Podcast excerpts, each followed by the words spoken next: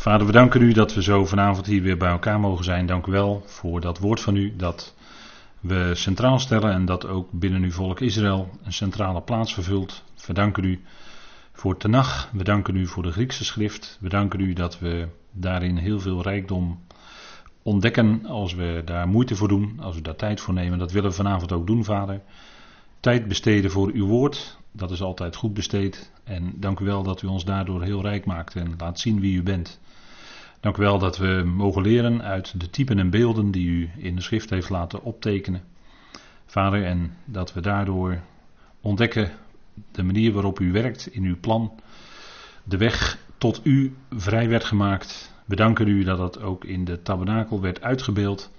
En dank u wel dat we zo ook vanavond daarbij stil mogen staan. Geeft u leiding door uw geest.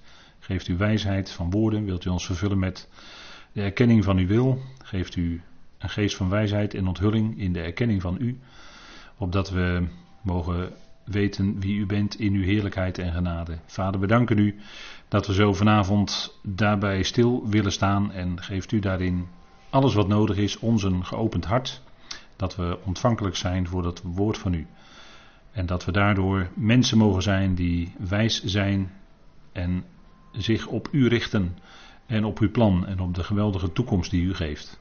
Vader, dank u wel dat we zo deze avond aan u mogen opdragen. Mag het zijn tot opbouw, tot eer van u. We danken u daarvoor dat u dat geeft in de machtige naam van uw geliefde zoon. Amen. Goed, vanavond uh, de studie typologie van de tabernakel. En dat is de derde, het derde deel inmiddels.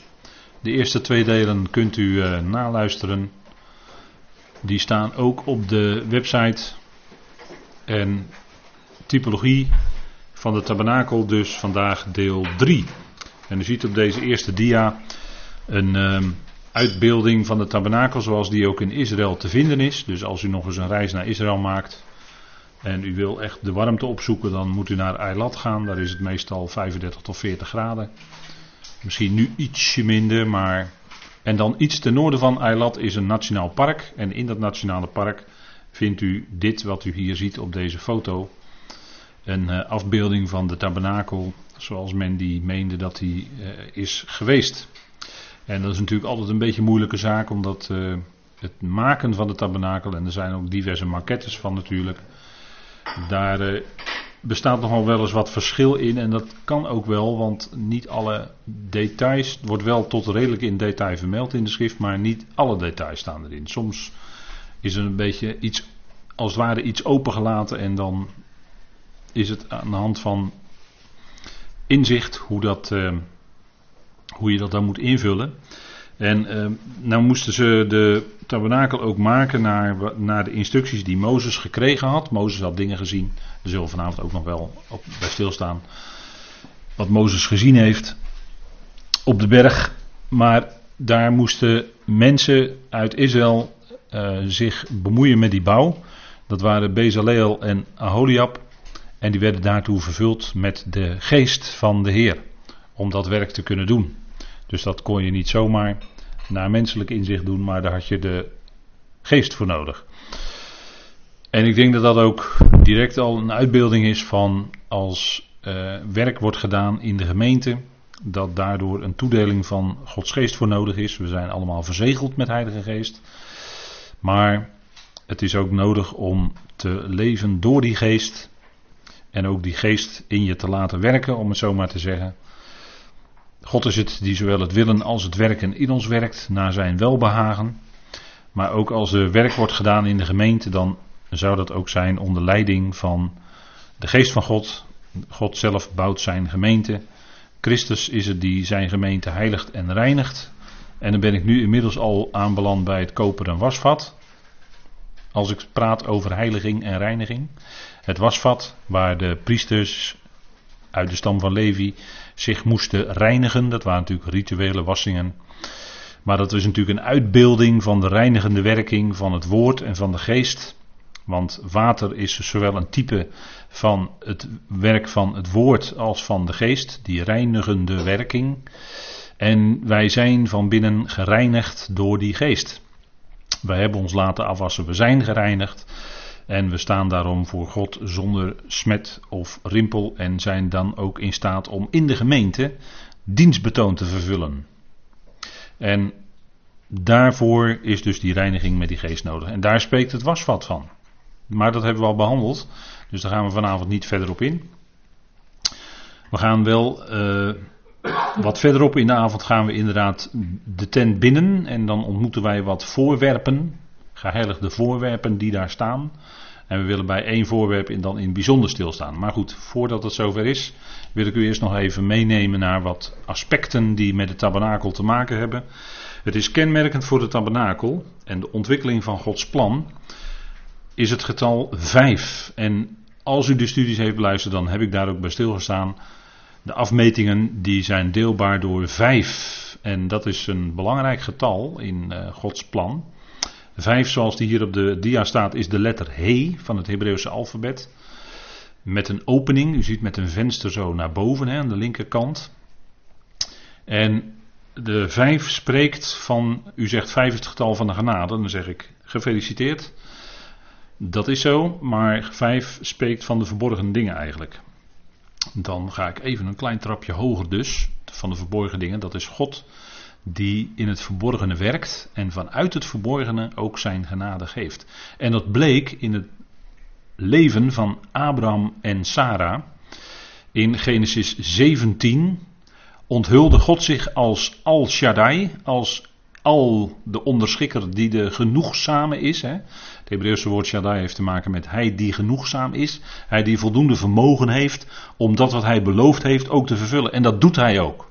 hij is niet zomaar degene die ver weg uh, een belofte doet en het niet waarmaakt. Nee, God maakt al zijn beloften waar. Dat is wat als een paal boven water staat. En God is degene die ook aan Abraham en Sarah zijn belofte waarmaakte. En ze waren wat ongeduldig. En toen kwam Hagar, u weet het wel. Dat was Genesis 16. En dat was eigenlijk uh, de kiezer van het weg van het vlees. Maar achteraf gezien moest dat ook zo zijn. Want u weet dat. En daarvoor kijk ik nu even naar de nieuwste UR. Daar staat een artikel in over Gods wil en Gods bedoeling. Ik raad u aan om dat te lezen. Daarmee bezig te zijn. Want hoewel Abraham en Sarah ingingen tegen Gods geopenbaarde wil, want hij had tegen hen beiden gezegd: Jullie zullen nageslag krijgen. Niettemin kozen ze de weg via Sarah, via Hagar. En dat was eigenlijk de weg van het vlees. Dat was een afwijking van de weg die God eigenlijk gewezen had, zijn belofte. En nochtans moest dat ook zo zijn, want Ismaël moest er ook zijn. En dat is tot op vandaag aan de dag in het Midden-Oosten merkbaar, hè, dat Ismaël ooit geboren is geworden. Dat weten we allemaal heel goed. De omringende volkeren, dat zijn ook Semitische volkeren natuurlijk. Abraham, bij die gelegenheid, toen was Abraham 99 jaar oud in Genesis 17 en Sarah was 90 jaar oud. En dan overheerst het getal 3. 90 is 3 keer 30 en 99 is zelfs 3 keer 33. En 3 is het getal waarin God zijn uh, beloften waarmaakt. Op de derde dag stond Christus op uit de doden. Enfin, u heeft uh, daar in een vorige uur over kunnen lezen. Daar staat heel veel over vermeld. Maar uh, op het moment dat zij dus erg in hun leeftijd met die drie zaten, 90 en 99 respectievelijk, zei God over een jaar zul je een zoon hebben. En toen lachte Abraham, en Sarah lachte later ook. Maar misschien kunnen we wel zeggen dat is het lachen van het geloof. Maar in Genesis 17 werd zowel de naam van Abraham veranderd als de naam van Sarai. En de naam van Abraham werd Abraham, dus er kwam de he, die kwam erin. De letter he, Abraham. Hij werd een vader, een verheven vader van vele volken. En Sarai werd veranderd in Sarah. Dat eindigt ook met de letter he. Terwijl het ervoor de letter J was. Dus vorstin en werd veranderd in de naam Sarah. Dus ze kregen allebei de letter He in hun naam. En dat is natuurlijk niet voor niks. Dat is, dat is juist de letter van de genade. Hè? Dat is de letter waarin eh, die ook twee keer voorkomt in de naam Yahweh. I-E-U-E. Yahweh, dat is twee keer de letter He. Genade. Degene die vanuit het verborgene werkt. Degene die zijn genade schenkt ook in het leven van Abraham en Sarah. En toen kwam Yitzchak. En dat heeft natuurlijk ook, Sarah is vorstin. Hè? Dat heeft natuurlijk ook te maken met de regering. De eerstgeborene, de lijn van de eerstgeborene is ook de lijn van degene die de regering heeft. Hè? Vanaf Adam is dat heel bepalend. Vandaar dat je in heel Genesis ook steeds leest over wie is nou eigenlijk de eerstgeborene. En dan blijkt, het meestal de tweede te zijn. Hè? Maar goed, dat, uh, dat, is weer, uh, dat hebben we met Genesis ook wel wat gezien. Als we kijken naar het getal 5, dan blijven we nog even bij hangen, want daar zijn toch wel wat meer dingen over te zeggen. Als we kijken naar de ontwikkeling van Gods woonplaats, want de tabernakel is de, daar waar God woonde, door middel van de Shekinah, hè, de wolkkolom en de vuurkolom, een uitbeelding van de geest en de geest waardoor zij ook geleid werden. Vijf fasen kun je opmerken in de ontwikkeling van Gods woonplaats. Eerst was God zonder woonplaats. Dan krijg je de tabernakel, een zichtbare woning. En dat was uh, naar de instructies. Tempels, dan krijg je tempels met handen gemaakt. De tempel van Salomo, die van Zerubabel en van Ezekiel. Want dat zijn de tempels waarover God geïnstrueerd had. En natuurlijk kennen we de tempel van Herodes, die in de tijd van de Heer Jezus stond. Maar dat was een tempel die was opgebouwd door Herodes. En we kennen ook de tempel waarin de wetteloze zich zal zetten naar 2 Thessalonicense 2. Maar ook dat is niet de tempel naar Gods instructies. Dat is niet de tempel van Ezekiel. Er gaat wel een tempel komen. En als u het mij vraagt, kan dat wel eens heel binnenkort zijn. Met het vredesplan wat er nu ligt. Maar dat is een tempel die ook weer verwoest zal worden. Hè? Want Israël zal in enorme druk komen. En als de Heer zijn voeten zet op de Olijfberg, staat in Zacharia, dat is ter gelegenheid van de verwoesting van Jeruzalem. Dus dan wordt die tempel ook verwoest. En er komt nog een grote aardbeving. Hebben we gezien bij de Bijbelstudies van de Openbaring. Dus die tempels, dat, die, die vergaan. Hè? Tempel van Herodes, tempel waarin de wetteloze zich zet, die vergaan. Maar er komt een tempel van Ezekiel. Dat is een enorme tempel. Hè? Dat zal iets geweldigs zijn. Maar ook dat is een tempel die weliswaar met hand, die is met handen gemaakt. En het gaat uiteindelijk natuurlijk om de tempel, een geestelijke tempel. En dat is nu, ja dat zijn u en ik hè, de gemeente. Daarin woont de geest. Daarin woont Gods geest. En daarom worden wij genoemd een tempel. 1 Korinthe 3 staat dat, 1 Korinthe 6. En zo in Efeze, daar wordt gesproken over Gods woonplaats in de geest. En die leidt uiteindelijk tot God alles in allen. Dus God wil de woonplaats hebben te midden van de mensen, jawel, maar eigenlijk in de mensen zelf, want God zal uiteindelijk zijn alles in allen. En dan is ieder mens, hè, dan is ieder schepsel eigenlijk zijn woonplaats. Hè. Daar komt het uiteindelijk, daar gaat het naartoe. Maar de tabernakel was een eerste aanzet naar die woonplaats van God. En dat is de, en de plaatje wat u hier ziet, dat is een maquette van de tempel van Ezekiel. En dat is natuurlijk heel boeiend om je daarmee bezig te houden. Maar die tempel en het tempelgebied, wat behoorlijk groot zal zijn, dat komt, en dat zeggen hele goede Bijbeluitleggers, ten noorden van Jeruzalem. Dat is, gebied is zo groot, dat strekt zich dan uit in een, een, in een vierkante vorm, als ik het goed zeg. Of in een rechthoekig misschien, vierkante vorm. Ten noorden van Jeruzalem. Daar zal de tempel van Ezekiel staan. En dat is in de duizend jaar. Dat is in de tempel de duizend jaar. En bij die tempel zullen ook weer offers gebracht worden. En dat zal onderwijs zijn achteraf, terugverwijzend. Hè, aan de hand van die offers zullen dan de rechtvaardigen, de leraren van Israël, die zullen dan onderwijs kunnen geven aan de hand van die offers naar het grote offer, wat al lang geweest is, de Heer Jezus Christus. Maar dan kunnen ze aan de hand van die offerdienst kunnen ze onderricht geven over Hem. Over degene die de Messias is, die de koning der koningen is, die de grote David is, hè, die uh, alles zal regeren, hè, die zal regeren over de volkeren. En dat doet dan door middel van zijn volk Israël op aarde. Maar dan zal onderwijs gegeven worden. Hè. Dan kunnen we nog een vijfslag uh, ontdekken. En dat is natuurlijk Gods plan van eonen. Er zijn vijf eonen. Er zijn voorbije eonen. Er zijn toekomstige eonen. En een eon in de Bijbel is altijd een tijdperk. En in de tijd dat het Nieuwe Testament geschreven was, wist men in de Griekse wereld van het begrip eon dat het te maken had met bijvoorbeeld een levenstijd of iets wat iets langere tijd omvat. Maar in die tijd dat de Bijbel geschreven werd in het Grieks, betekende het ook in het seculiere Grieks, om het zo maar te zeggen, betekende het nooit eindeloze eeuwigheid, want dat is een filosofisch begrip en dat is al later door de theologie ingebracht. Dat is onderzocht hoor. En dat is in dissertaties is dat op tafel gelegd, wat ik nu zeg. dat, men weet dat in de theologische wereld. Men weet dat gewoon. En degene die dan dat weten en dat niet prediken, goed, dat zal bij de Bema, zal de Heer dat uitmaken. Dat is mijn zaak verder niet, dat is onze zaak verder niet, dat zal de Heer uitmaken bij de Bema. Maar dan heb je tekort gedaan aan de schrift. En dat neemt de Heer hoog op. Als je tekort doet aan de schrift. Als je eraan toevoegt of eraan afdoet. Of het bewust verkeerd uitlegt. Of dingen achterhoudt. Dan ben je bezig de waarheid in ongerechtigheid ten onder te houden. En dat neemt de Heer hoog op. Maar dat zal bij de Berman wel blijken. maar er zijn meerdere tijdperken te onderscheiden. En dan kan je natuurlijk nog twisten of er wel vijf ionen zijn of misschien nog wel meer.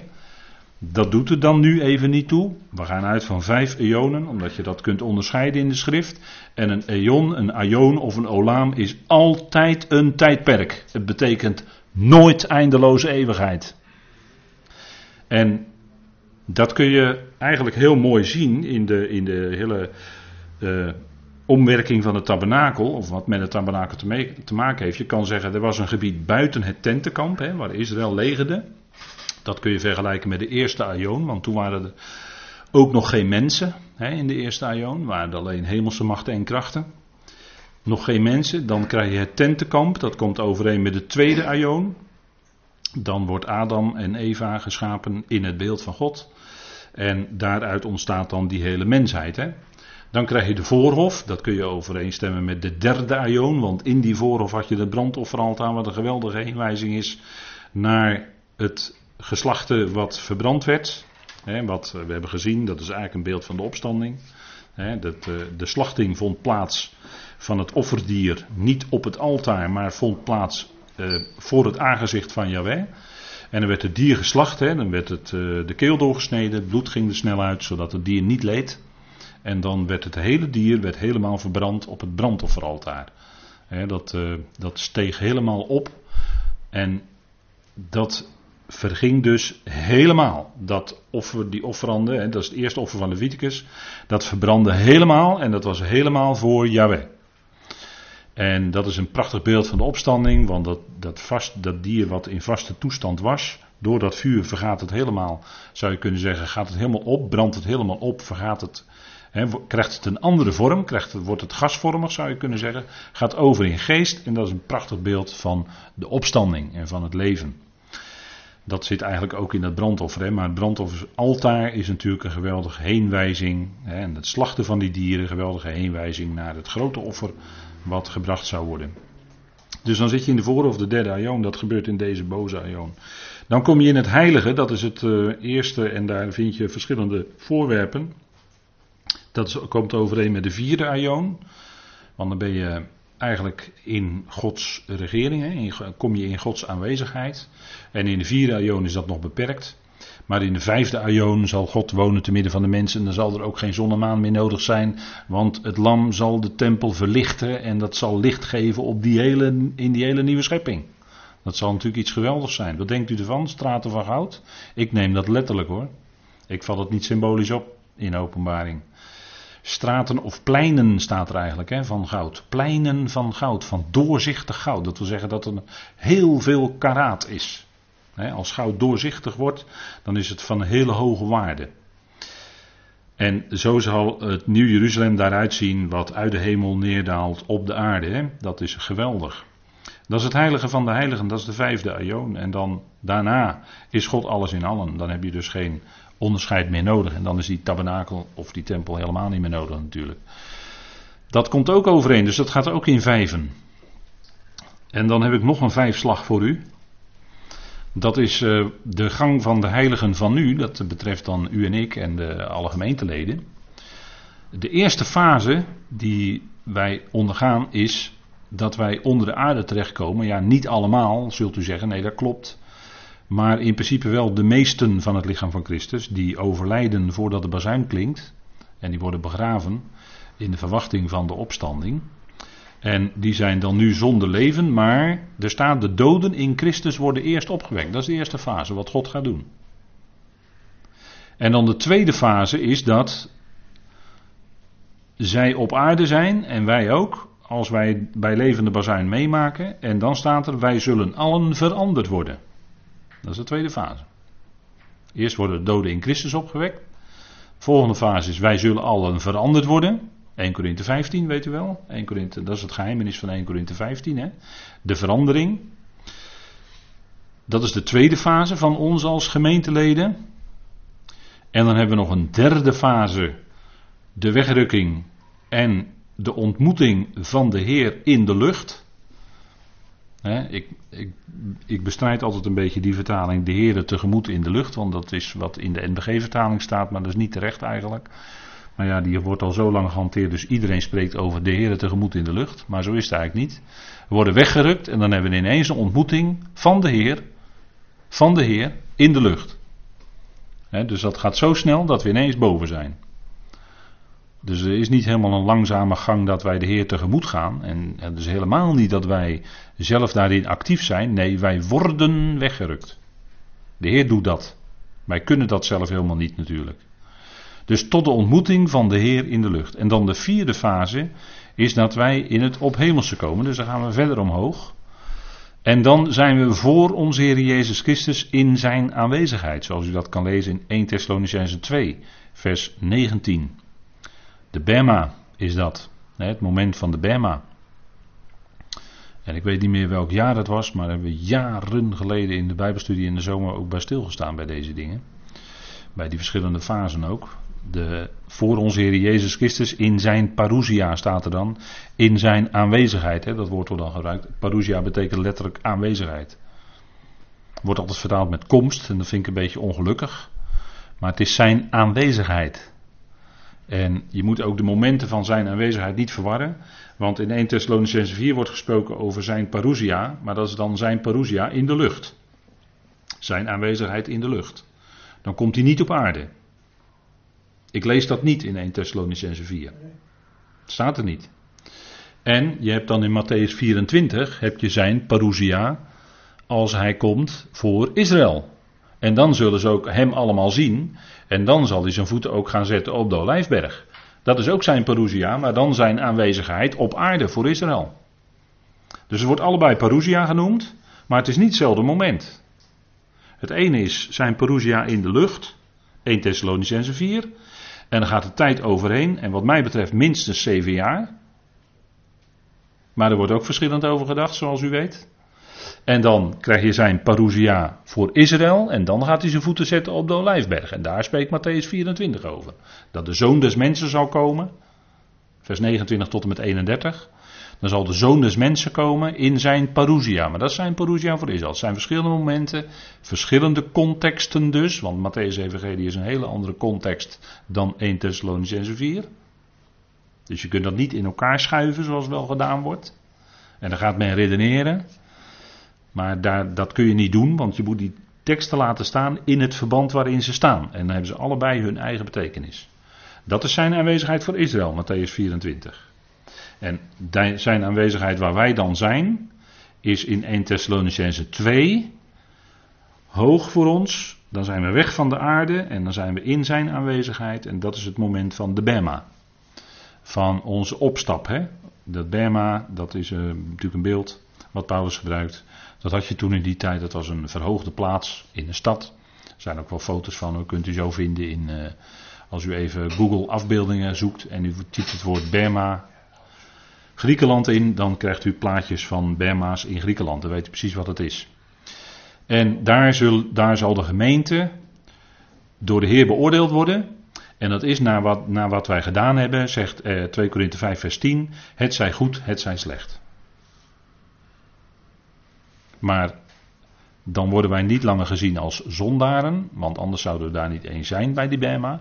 We zijn geredden en geroepenen, geheiligden en we staan daar verheerlijkt. En toch zal daar nog een beoordeling van de Heer plaatsvinden.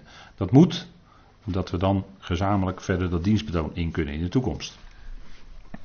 Dus dat is eh, de, de vierde fase. En dan de vijfde fase is, ook in het ophemelse voor onze God en Vader, in de aanwezigheid van onze Heer Jezus Christus met al zijn heiligen. Dus dan is, zou je kunnen zeggen, het Bema-moment voorbij. En dan zijn we allemaal verzameld. En dan voor onze God en Vader, in de aanwezigheid van onze Heer Jezus Christus met al zijn heiligen. En Vader is geest, dus hoe je dat precies moet voorstellen, weet ik niet. Maar in ieder geval is dit wat Paulus mocht noteren daarover. Voor onze God en Vader, in de aanwezigheid, dus heb je weer een parousia, van onze Heer Jezus Christus met al zijn heiligen.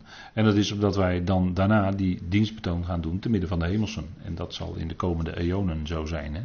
Zegt Efeze 2. Dat is ook een vijfslag, hè, zou je kunnen zeggen. Vijf fasen die wij als gemeenteleden doormaken. En de vijfde fase is dan de uiteindelijke, waarna we ons dienstbetoon ingaan.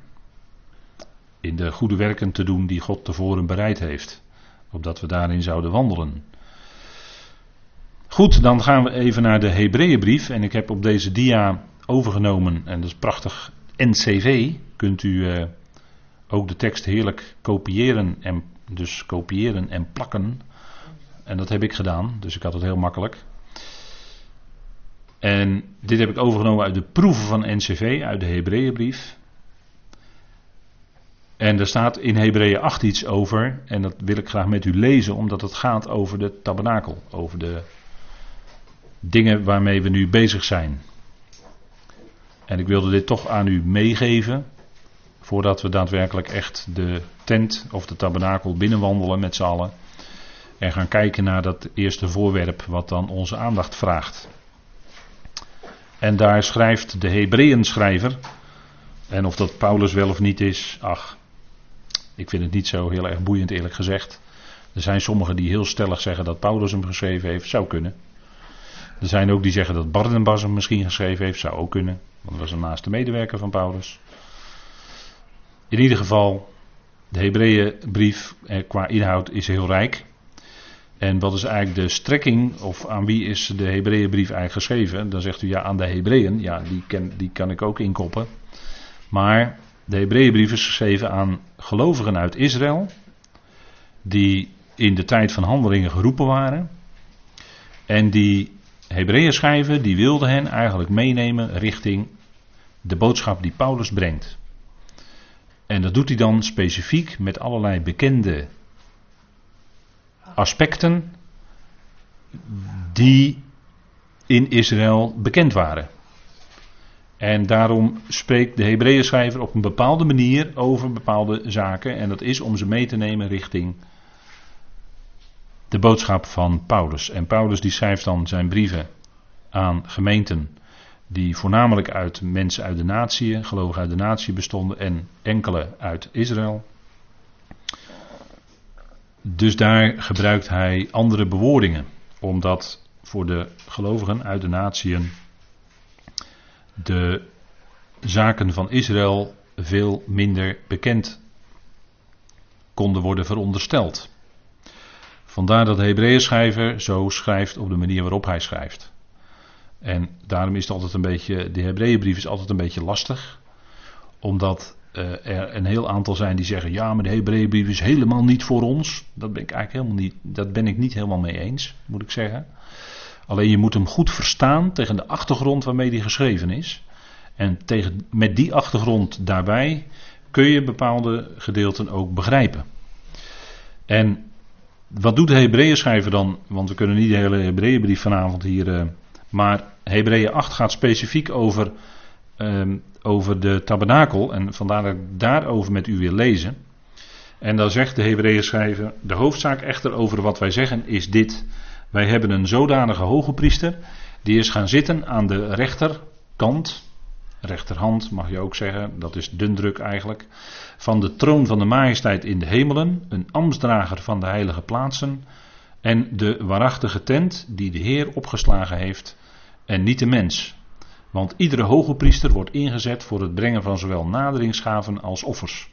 Vanwege dit was het ook voor deze noodzakelijk iets te hebben dat hij zou brengen. En de Hebreeën heeft het dus hier over de hoofdzaak van de dingen die ik te zeggen heb. En dan heeft hij al hoofdstukken lang geschreven over het hoge priesterschap van Christus naar de ordening van Melchizedek. Daar is hij al in, ik denk hoofdstuk 3 bijna, hoofdstuk 5, mee begonnen. En dat doet hij tot en met hoofdstuk 7. En hij zegt, die hoge priester, die ook hier met een hoofdletter is aangegeven, dat is terecht, want het gaat over Christus. Hij zegt wij, wij, dat is natuurlijk bedoeld voor die gelovigen uit Israël. Wij, daar was de hoge priester heel bekend, hebben een zodanige hoge priester, die is gaan zitten aan de rechterhand van de troon van de majesteit in de hemelen. Dat is een bekend citaat uit Psalm 110. zit aan mijn rechterhand, totdat ik uw vijanden gezet zal hebben tot een voetbank voor uw voeten. Psalm 110 wordt regelmatig aangehaald in de Griekse schrift. Om aan te geven de verhoogde positie van Christus nadat hij is opgewekt en levend gemaakt en hij heeft zich gezet aan de rechterhand van de Vader. Daar zit hij en voor de Hebreeën wordt dan gezegd hij is hoge priester. En hoge priester is natuurlijk een middelaarsfunctie. En Paulus zegt van Christus dat hij ons hoofd is. En Paulus zegt in Romeinen 8 bijvoorbeeld dat de Heer het is die voor ons opkomt, die voor ons bidt en pleit. En dat is ook een bemiddelende functie. Maar Paulus gebruikt daar dus andere bewoordingen dan de Hebreeën schrijver doet. Maar ik leg die dingen even naast elkaar. Hè? Dan kunt u zien waar de Hebreeën schrijver mee bezig is. En hij is, de, hij is gezet aan de troon van de majesteit in de hemelen. Dus het gaat hier om heerschappij. Hè? Dat hij in feite die positie van heerser al heeft ingenomen, alleen het is nu nog niet zichtbaar. Dat, hem, dat had Hebreeën schrijver al in hoofdstuk 2 gezegd. Het is nu nog niet zichtbaar dat alle dingen of het, het al aan hem ondergeschikt is. Maar wij zien Jezus met eer en heerlijkheid gekroond, zegt de schrijver. Hè? En zo zien wij hem ook. Wij zien hem als ons hoofd verheerlijkt aan Gods rechterhand. Dat is in feite eh, dezelfde gedachte, hè? zeker.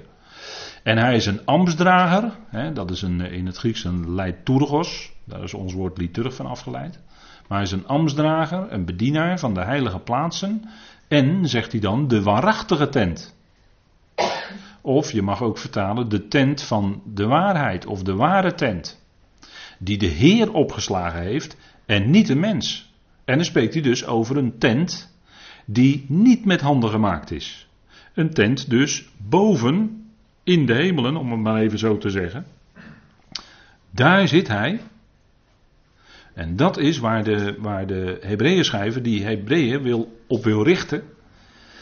Dat hij daar zit in de ware tent die de Heer heeft opgeslagen. Hè? Of eh, je kunt ook zeggen, uh, die de Heer heeft vastgezet. Ik heb het daar ook met een sterretje en de verklarende woord erbij gezet. Opslaan is eigenlijk vastzetten of vastmaken. Hè? Dat woord wordt gebruikt in het Grieks. En hij is iemand die iets heeft gebracht. Hij heeft iets in die hemelen gebracht. Want hij zegt, iedere hoge priester wordt ingezet voor het brengen van naderingsgaven. En de Heer kon natuurlijk op aarde geen priester zijn, want hij was niet uit de stam van Levi. Hij stamde niet af van Aaron, dus hij kon hier op aarde geen priester zijn, maar hij was uit de stam van Juda. heeft de Hebreeën schrijver ook betoogd hè, in de vorige hoofdstukken. En die hoge priester, of de priesters, brachten zowel naderingsgaven, korban, hè, als offers. En vanwege dit was het ook noodzakelijk dat hij iets zou hebben te brengen. En dat had hij ook. Dat had hij ook, zeker. Zeker. Dus hier maakt de Hebreeën schrijver onderscheid tussen twee tabernakels, de aardse, de zichtbare, en de verborgen tabernakel boven in de hemelen. En dat is het, die boven in de hemel, dat is eigenlijk de ware, zegt hij. En daar gaat het om. Dat is, dat is, een, belangrijk, dat is een belangrijk punt, hè, wat, eh, wat klinkt in uh, Hebreeën 8. En dan staat er, indien hij dan inderdaad op aarde was, zou hij zelfs geen priester zijn, terwijl die hier zijn de naderingsgaven brengen overeenkomstig de wet. Die in een model en schaduw en dan gaat hij dus spreken over de wet, hoe het ging onder de wet. Die in een model en schaduw godsdienst van de hemelsen uitoefenen. Zoals Mozes in kennis gesteld is toen hij op het punt stond de tent te voltooien. Want zie, hij verklaart, jij zal alles maken naar het voorbeeld dat jou getoond werd op de berg. Aan Mozes is iets getoond. En wat is aan hem getoond? Nou, dat wordt hier gezegd. Want wat zijn weerslag hier vond op aarde in de tabernakel, in de zichtbare tabernakel, was een weerslag van die hemelse tabernakel, van de verborgen tabernakel. En daar was sprake dus van godsdienst van de hemelsen. Die oefenden ook godsdienst uit. Om God te kunnen naderen in de hemelen. En dat is dus een hele dienst die dus te midden van de hemelsen plaatsvond en waarschijnlijk ook nog vindt. Alleen in die hele dienst, daar was iets gebeurd. Daar was verstoring in gekomen. Ik praat nu over de hemelse, nee, ik praat niet over de aarde. En daarom, omdat daar ook nog iets moest gebeuren, en de mens gekomen was, God had de mens gecreëerd, maar de mens was natuurlijk niet zijn eerste schepping. Maar God had de mens geschapen, zodat er iets kon gaan gebeuren wat nodig was, ook voor die hemelsen, en wat ook nodig was voor die goddelijke dienst van die hemelsen in de ware tabernakel boven. Daar heeft de Hebreeën schrijver het over. Dus we heeft wel degelijk over hemelse dingen. En Mozes heeft dus op die berg hemelse dingen gezien. Die heeft dat gezien. dat, dat, realiseren we ons niet altijd. maar dat is hem getoond. En dat moest omgewerkt worden en moest een weerslag krijgen in die tabernakel. Wat op zichzelf weer een type is. Die tabernakel is een type of heenwijzing naar hemelse dingen. Het is een weerslag. Maar tegelijkertijd ook een type van dat wat boven is. Hemelse dingen. En dat is een belangrijk punt, want dat wordt zelfs door Stefanus uh, aangehaald als hij gestenigd wordt in Handelingen 7. Dat het voorbeeld wat we op de berg getoond is, laten we even met elkaar opzoeken. Handelingen 7, u kent die toespraak van Stefanus wel. Waarna hij gestenigd wordt, gedood wordt. En dan is dat een belangrijk moment in zijn toespraak, als hij in vers 44 daarover spreekt.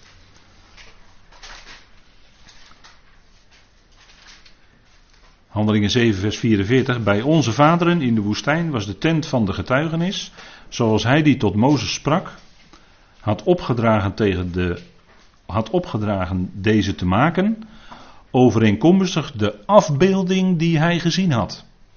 Dus Mozes had die afbeelding gezien toen hij op de berg was. En aan de hand van die afbeelding moest dus de tabernakel gemaakt worden. Dus die tabernakel is gemaakt in overeenstemming met hemelse dingen. Moet je goed beseffen, hè? Dat is ook het belang van de tabernakel. En dat wil zeggen, God wil bij de mensen wonen. God wil omgang hebben met zijn schepselen. Daar gaat het om. En dat is ook wat in Exodus 25 vermeld wordt, dan is Mozes, hè, Mozes heeft dan, daar hebben we bij stilgestaan, Mozes heeft de tien woorden aan het volk overgebracht. Toen hij uh, vanaf de berg naar beneden kwam. Dat was een enorm gebeuren. Maar uh, hij had ook op de berg, hij is meerdere keren die berg opgegaan en afgegaan. Misschien wel zeven keer, zegt Dr. Bullinger. Moet u maar eens nazoeken in de Companion Bijbel. Daar heeft Dr. Bullinger uh, aandacht aan besteed. Die zegt Mozes is zeven keer opgeklommen en weer afgedaald in totaal. Dus hij is meerdere keren opgeklommen geweest. En in die tijd, hij is zelfs 40 dagen weg geweest, 40 dagen en nachten. En in die tijd heeft hij dus niet alleen die tien woorden ontvangen, maar heeft hij dus ook die hemelse dingen gezien. En heeft hij van God, dat stel ik me zo voor, van, van Christus of van boodschapper, heeft hij uh, dingen gehoord die hij later moest via uh, zijn medewerkers moest uitbeelden in die dienst. Dus dat is een belangrijk punt, hè? Dat is een belangrijk punt dit. En dit voorbeeld, dit model of schaduw, um, punt is, kijk, het eerste punt is dat wat we daarbij opmerken is dat de mens aards is. Hè? De mens is gemaakt uit de aarde, hè? aards, van de aardbodem. Maar de mens was niet de eerste schepping van God. Voor, lang voordat de mens geschapen werd, waren er al soevereiniteiten gevolmachtigde heerschappijen en krachten, kortom hemelingen, en dat is, dit is nog maar een beperkte opsomming. Maar leest u het maar na in Efeze 1 en Colossense 1. Daar wordt over die geestelijke machten en krachten gesproken. Die waren er al veel eerder. Want de morgensterren, weet u wel, staat in Job. Die juichten toen hij de hemelen en de aarde schiep. Die waren er dus al. Op het moment dat die hemelen en de aarde geschapen werden. De, de zonen gods, de morgensterren, juichten toen, zegt Job 38. toen God dat allemaal zo schiep, om dus die aarde daar neer te zetten en daar die mens op te zetten. Want die mens die moest gaan komen. En dat was een enorme schepping. Maar daarvoor waren dus al die hemelse machten geschapen. De godsdienst, die godsdienst van de hemelsen, die werd onderbroken of gebroken. Dat is iets wat in het geestelijke bereik gebeurd is voordat de mens geschapen werd. Daar was sprake van rebellie van de tegenstander. De tegenstander werd als tegenstander geschapen door God.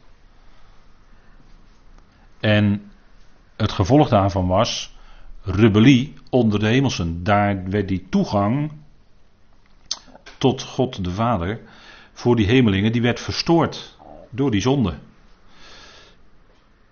Dus die godsdienst van de hemelsen, die dienst aan God van de hemelsen, die werd verstoord door die zonde, door het zondigen van de tegenstander en degene die met hem mee gingen in die rebellie. En dat veroorzaakte de nederwerping van de wereld. En vandaar dat we lezen in Genesis 1, vers 2 dat de aarde woestheid en ledigheid en duisternis werd. de meeste, eh, ook de Griekse mythologie, die zegt dat de aarde, dat er eerst chaos was. En dat vanuit die chaos orde geschapen werd door God. Dat is de klassiek Griekse mythologische gedachte. Maar dat is, wat mij betreft, niet de Bijbelse gedachte. Wat de Bijbel laat zien is dat die schepping oorspronkelijk door God natuurlijk prachtig gecreëerd is. Als God iets schept, dan is het niet vormloos, dan is het niet chaos, nee, dan is het orde. Dan zit daar een geweldig structuur in. Dus dan moet er iets verstoord zijn geworden, die structuren moeten verstoord zijn geworden door iets. En dan, als het gevolg daarvan, dan komt het gericht en als gevolg daarvan is het duisternis en chaos en overal water en daar gaat God dan herstel in geven. Daar gaat God weer orde in maken. En dat is, het, dat is Genesis 1. Verder. Dat is dus een herstel. Een herstel van een tot chaos verworden kosmos. En in dat herstel zet God dan ook die mens op de aarde. Want dat was nodig. En dat die mens dan later zou zondigen, ja, dat was voor God natuurlijk absoluut geen verrassing. Dat was perfect in zijn plan opgenomen. De mens deed wat niet anders dan die kon doen, hij zondigde. En of hij nou een appel gegeten heeft, en vandaag las ik weer een hele geleerde professor die zei dat hij, eh, dat, ja, dat was waarschijnlijk een grap, als grap bedoeld, dat de mens dan als eerste vrucht een druif heeft gegeten. Nou, dat zal wel. Het staat er niet in ieder geval. Vrucht staat er, hè.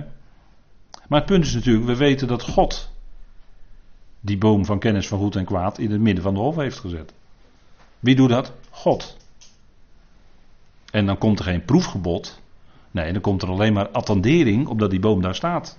En dat ze daar niet van mogen eten. En dan weet je precies wat er gebeurt. Dan gaan ze er dus van eten. Je hebt maar één klein stemmetje nodig die lispelt. Gespleten tong en zo. En dan gaat ja, het vlees is zwak. ze zien dat die vrucht aangenaam is om te eten. En ook nog, ja, er wordt ook nog een beetje begeerte gewekt naar. Je zult als God zijn. Je zult ook goed en kwaad kennen. De filosofie van de tegenstander. Joh, je gaat helemaal niet dood, joh. Je gaat helemaal niet sterven. Je blijft altijd leven. Onsterfelijkheid van de ziel. dat, is al, dat, is allemaal van de tegenwerker, van de tegenstander. Je gaat niet dood, joh. Als je doodgaat, dan blijf je leven. Nee, volgens de schrift is dat anders hoor. De schrift zegt gewoon dat dood gewoon dood is. En dat je van niks weet tot de dag van de opstanding. Dat is wat de schrift leert. En al dat andere is gelispel van de tegenstander. ontkennen van de dood. Ja, dat is al heel oud. Dat is al hele oude theologie uit de Hof van Eden. Ontworpen door de slang. De mens zondigde. En dat was ook nodig in Gods plan. Want het lam was al gekend voor de nederwerping van de wereld. Het was al geslacht vanaf de nederwerping van de wereld. Wat zullen we nou krijgen? Het offer was al lang klaar. Dat lag al lang klaar voor de zonde. En, en dat zou de redding betekenen voor. Maar daarvoor moest zijn zoon, Gods zoon, komen als mens. En daarom werd die mens ten diepste geschapen natuurlijk. Hij moest komen als mens. Om de middelaar te kunnen zijn tussen God en mensen. En zo zijn zichzelf volkomen over te geven in de dood. En dat is tot redding van, van alles en iedereen, van, van de hele kosmos, van, ook van de hemelse machten en krachten. En dan, dan hebt u nu het antwoord op het waarom van de hele tabernakel- en tempeldienst. Want ook die toegang tot Vader voor die hemelsen moest ook vrijgemaakt worden. En dat heeft de Zoon ook gedaan. Niet alleen voor de mens, toegang tot God, maar ook voor de hemelse machten en krachten, toegang tot God de Vader. Die weg moest ook weer open. En zo kon die onderbroken toegang kon weer opengemaakt worden. En dat wordt allemaal prachtig uitgebeeld in de tabernakel. Kijk, dan krijgt u wat meer zicht op hoe die dingen in elkaar zitten hè, in Gods plan. En waarom die tabernakel er moest zijn. Dat is een afbeelding van hemelse dingen. De tabernakel.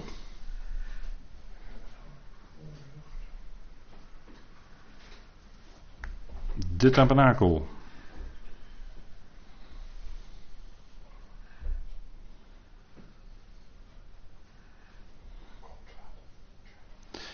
De tabernakel moest er zijn om ons dingen te laten zien.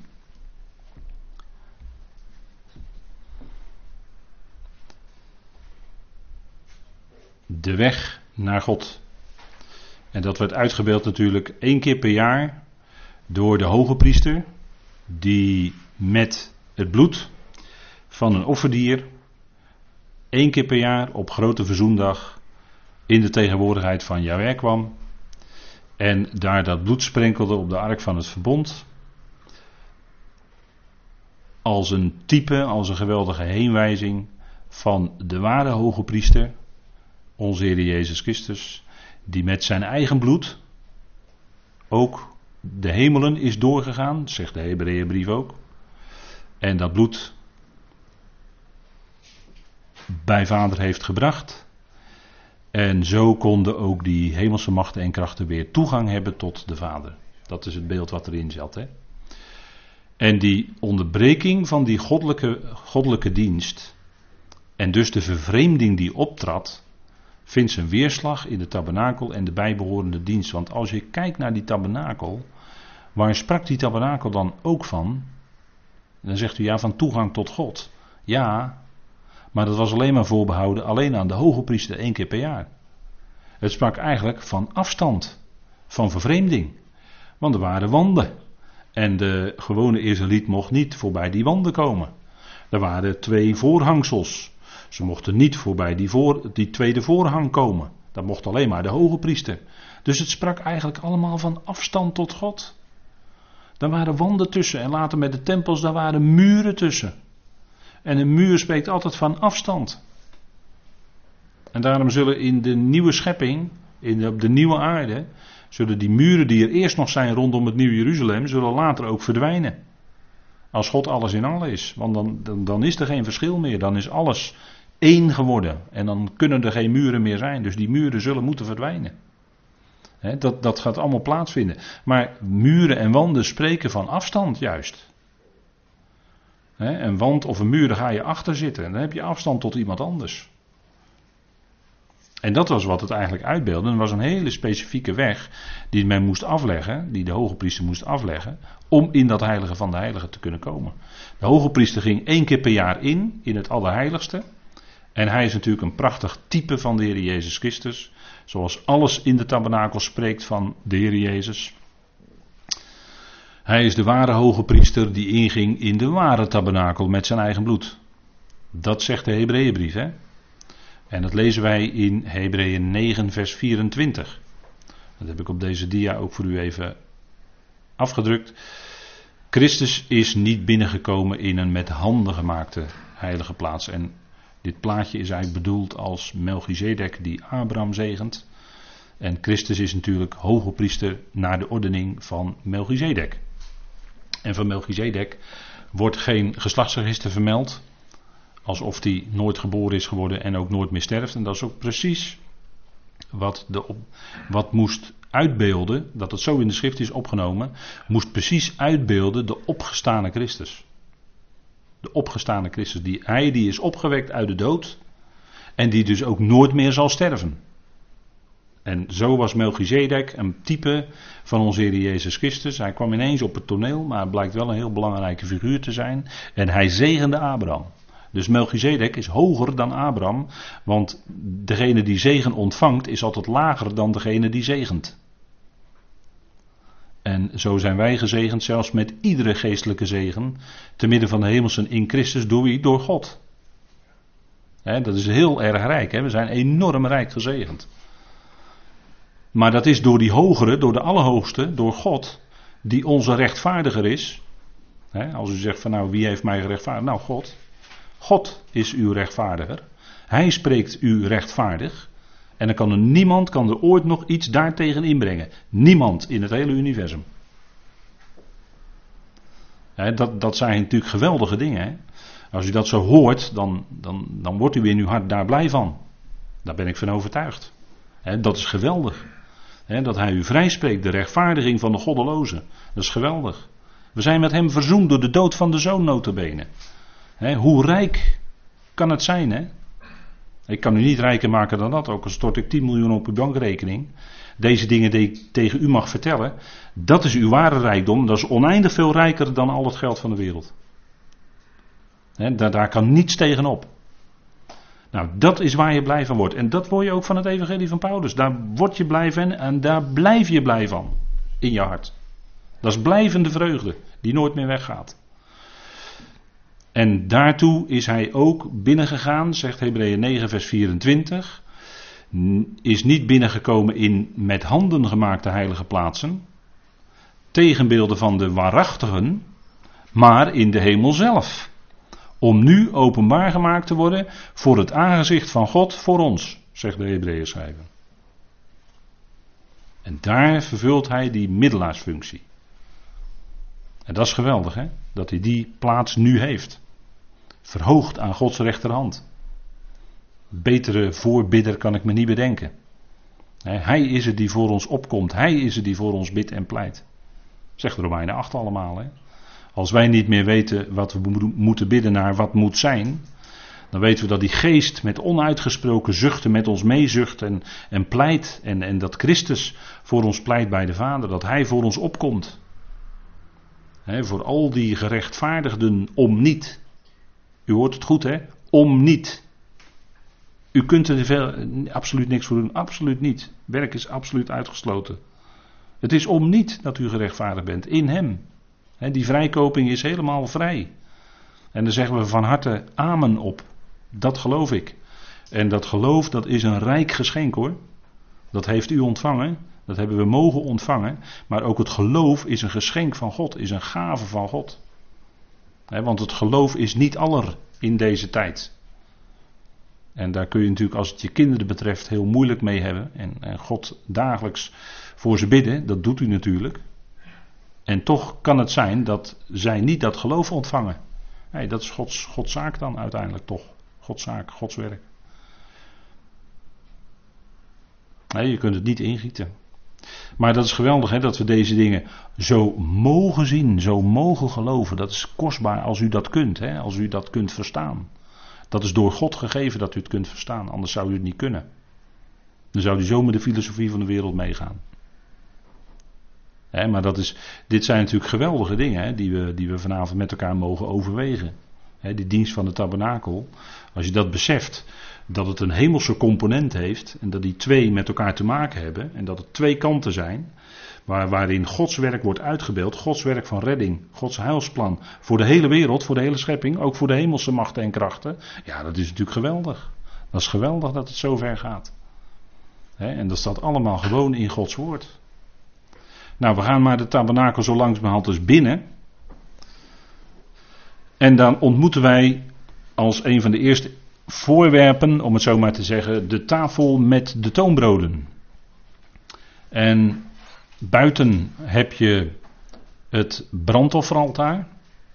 Dat was uh, overtrokken met koper. dat was van, uh, gemaakt van, ik zeg nog even acaciahout. Dat is het misschien ook wel. Maar de Bijbel gebruikt een ander woord. Daar komen we dan later vanavond nog wel op terug. En het was overtrokken met koper. En dan kom je bij het volgende instrument als je buiten bent. Dat is het koperen wasvat. Dan heb ik het al gezegd. Hè? Maar dat is van massief koper. Dat is niet overtrokken houtkoper, maar dat is van massief koper. En zo had je in de tabernakel goud. Niet langer koper, maar goud. En had je één voorwerp, dat was uh, van massief goud. Nou, dat weet u wel, hè? dat is de geweldige menorah. Die u ook kunt bewonderen in Jeruzalem. Hij heeft daar gestaan in de straten. Maar ik weet niet of die daar nog staat. Maar ik heb er twee keer een behoorlijk tijdje naar zitten kijken. Geweldig voorwerp. Gemaakt door het Tempelinstituut. Dat is ook van puur goud. Hè? Maar deze tafel van toonbroden was gemaakt van hout overtrokken met goud. En er lagen diverse broden op. Nou, wij kunnen daarover lezen in diverse schriftplaatsen. Laten we maar even Exodus 25 wat inleidend met elkaar lezen. Exodus 25.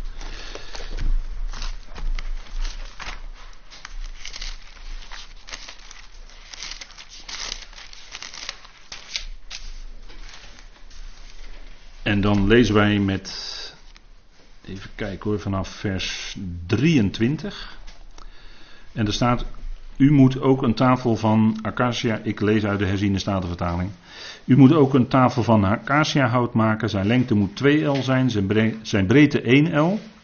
En zijn hoogte 1,5 L. Dan moet u hem met zuiver goud overtrekken en er een gouden rand omheen maken.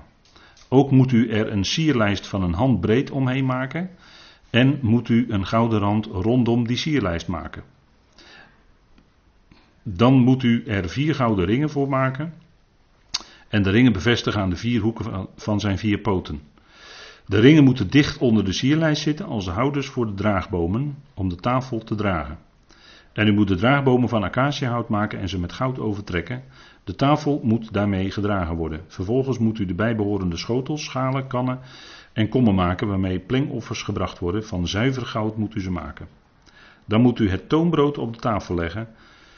Het moet er voortdurend voor mijn aangezicht zijn. Dat is ook uh, wat de verwijzing is in het Nieuwe Testament. Als er, uh, als er gesproken wordt over uh, voor, voor zijn aangezicht of zijn plan. Zijn plan, zijn voornemen, dan wordt een Grieks woord gebruikt en dat verwijst eigenlijk naar dat wat op de tafel lag als toonbroden. Dat woord verwijst daarnaar, naar de toonbroden. Dus wat voor zijn aangezicht. Vandaar dat hier ook staat. Uh, dit moet voortdurend voor mijn aangezicht zijn. Dus ze moesten voortdurend broden opleggen. En u ziet hoe het gemaakt moest worden van acaciahout. En specifieke afmeting. En overtrokken met goud. Het eerste punt wat we zien, we gaan later nog wel in en vanavond kunnen we niet alles behandelen, maar ook de volgende keer hoop ik daar dan nog verder compleet te maken, want de hele tafel toobroden kunnen we niet verder nu vanavond behandelen, maar een aantal aspecten ervan. Maar het eerste aspect is dat het stond aan de noordzijde. Als je een plattegrond ziet van de tabernakel, dan zie je dat die stammen van Israël daar omheen gelegd waren. Aan elke kant drie stammen. En dan zag je ook dat de stam Dan bijvoorbeeld aan de noordzijde was. En de plaats, of de stam Dan kreeg later in het land Israël ook in het noorden een gebied toegewezen. Nou, dat noorden, eh, dat heeft in de Bijbel wel een bepaalde betekenis. En u ziet hier op dit plaatje de vier zuilen die daar staan met de kleding van de voorhang. En dan het reukofferaltaar van uh, hout van, met goud overtrokken. En dan de kandelaar die dus gemaakt was van zuiver goud. dat was uh, in de vorm van een amandelboom. De amandelbloesem wordt daarop afgebeeld. Maar goed, daar komen we in de toekomst nog op, tenzij de bazuin gaat. Aan de noordzijde dat is dus de plaats van verhoging. We kennen in ons spraakgebruik nog zelfs het begrip het hoge noorden. als, we, als, je naar, uh, als vanuit hier, vanuit de omgeving uh, uh, Randstad, Rotterdam, als je dan gaat naar Groningen of Friesland, dan zeg je we gaan naar het hoge noorden. en het hoog, noord is ook de plaats van verhoging. En het noorden heeft ook te maken met koningschap. Dan noem ik u in Daniel 11 de koning van het noorden. Dat is een hele sterke koning en die verslaat ook de koning van het zuiden. Maar goed, dan naar het noorden, dan zeg je we trekken op naar het noorden. Dat gebeurde als Israël uit Egypte kwam, of als er mensen van Israël naar Egypte gegaan waren en ze kwamen terug, dan trokken ze op uit Egypte naar Israël, dus naar het noorden. Dan heb je bijvoorbeeld in de sterren, ken je het sterrenbeeld de Noorderkroon. Eh, ook, ook geen toeval hè, dat in het noorden dan die kroon is. Dus het duidt op verhoging, duidt op koningschap. En daar spreekt overigens ook die hele tafel van toonbroden van. Die spreekt van het, van het koninkrijk. Die spreekt van koningschap. En die noorderkroon, of die, uh, die krans waarover wat we net gelezen hebben, die krans ook om die tafel heen, dat is eigenlijk ook een kroon. Dus dat spreekt ook van heerschappij. En daartegenover het zuiden, maar als we de kandelaar gaan behandelen, wil ik nog wat meer dingen zeggen over het zuiden. Daar gaan we er dan dieper op in. Maar even voor nu, ik heb het even op deze dia dan ook tegenover elkaar gezet. Het zuiden is de plaats van vernedering. Is de plaats van armoede. Als je, af, als je ging naar Egypte, dan werd er gesproken over afdalen naar Egypte. En dat was dan vanuit Israël gezien naar het zuiden. En in het zuiden heb je ook het Zuiderkruis als sterrenbeeld. Kruis, merkwaardig hè. Kruis, het symbool van vernedering, van schande. Ook niet toevallig hoor. Dus die dingen in de schrift, hè, dat komt ook bijvoorbeeld eh, voor in de geschiedenissen van, uh, als ik het even uit mijn hoofd zeg, Elia en Elisa. Dan zie je op een gegeven moment dat de profeet ook naar het zuiden gaat. En in het zuiden vind je ook de plek waar Israël, waar het gelovige overblijfsel straks van Israël zich zal verschuilen. En wat mij betreft is dat in Sela, in Petra, of het gebergte Paran of Bosra. En hoe je het ook maar allemaal maar noemen wil. Hè? Al die Bosra betekent schaapskooi. Nou, dat is daar ook een gebied waar, wat je als een kooi zou kunnen zien. Dat is dat, eh, dat, dat uh, zogenaamde zevende of achtste wereldwonder in Jordanië. Petra, die rotsformatie, daar zullen zij zich kunnen verstoppen.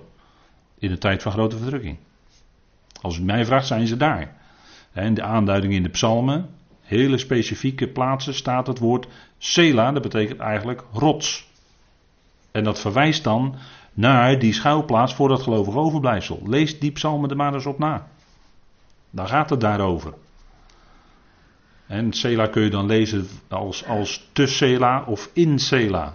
dat is niet een, een, men zegt altijd dat is een pauze muziekaanduiding. Nou, eerlijk kan ik daar niet zoveel mee. Kan ik daar niet zoveel mee. Waarom staat er dan Sela? Alleen maar om muziekpauze teken? Nee, dat geloof ik niet. Ik geloof dat het echt een betekenis heeft. Maar dat is ook in het zuiden. Hè? En dan zullen zij weer daaruit opkomen en optrekken naar Jeruzalem. Daar waar dan de koning gekomen is.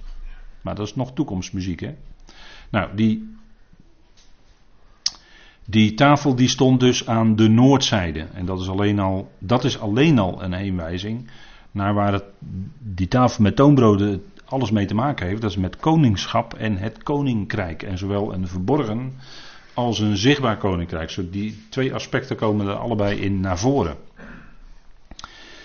Goed, ik eh, stel voor dat we nu even een moment met elkaar gaan pauzeren. En dan gaan we na een kopje koffie weer met elkaar verder. Ja.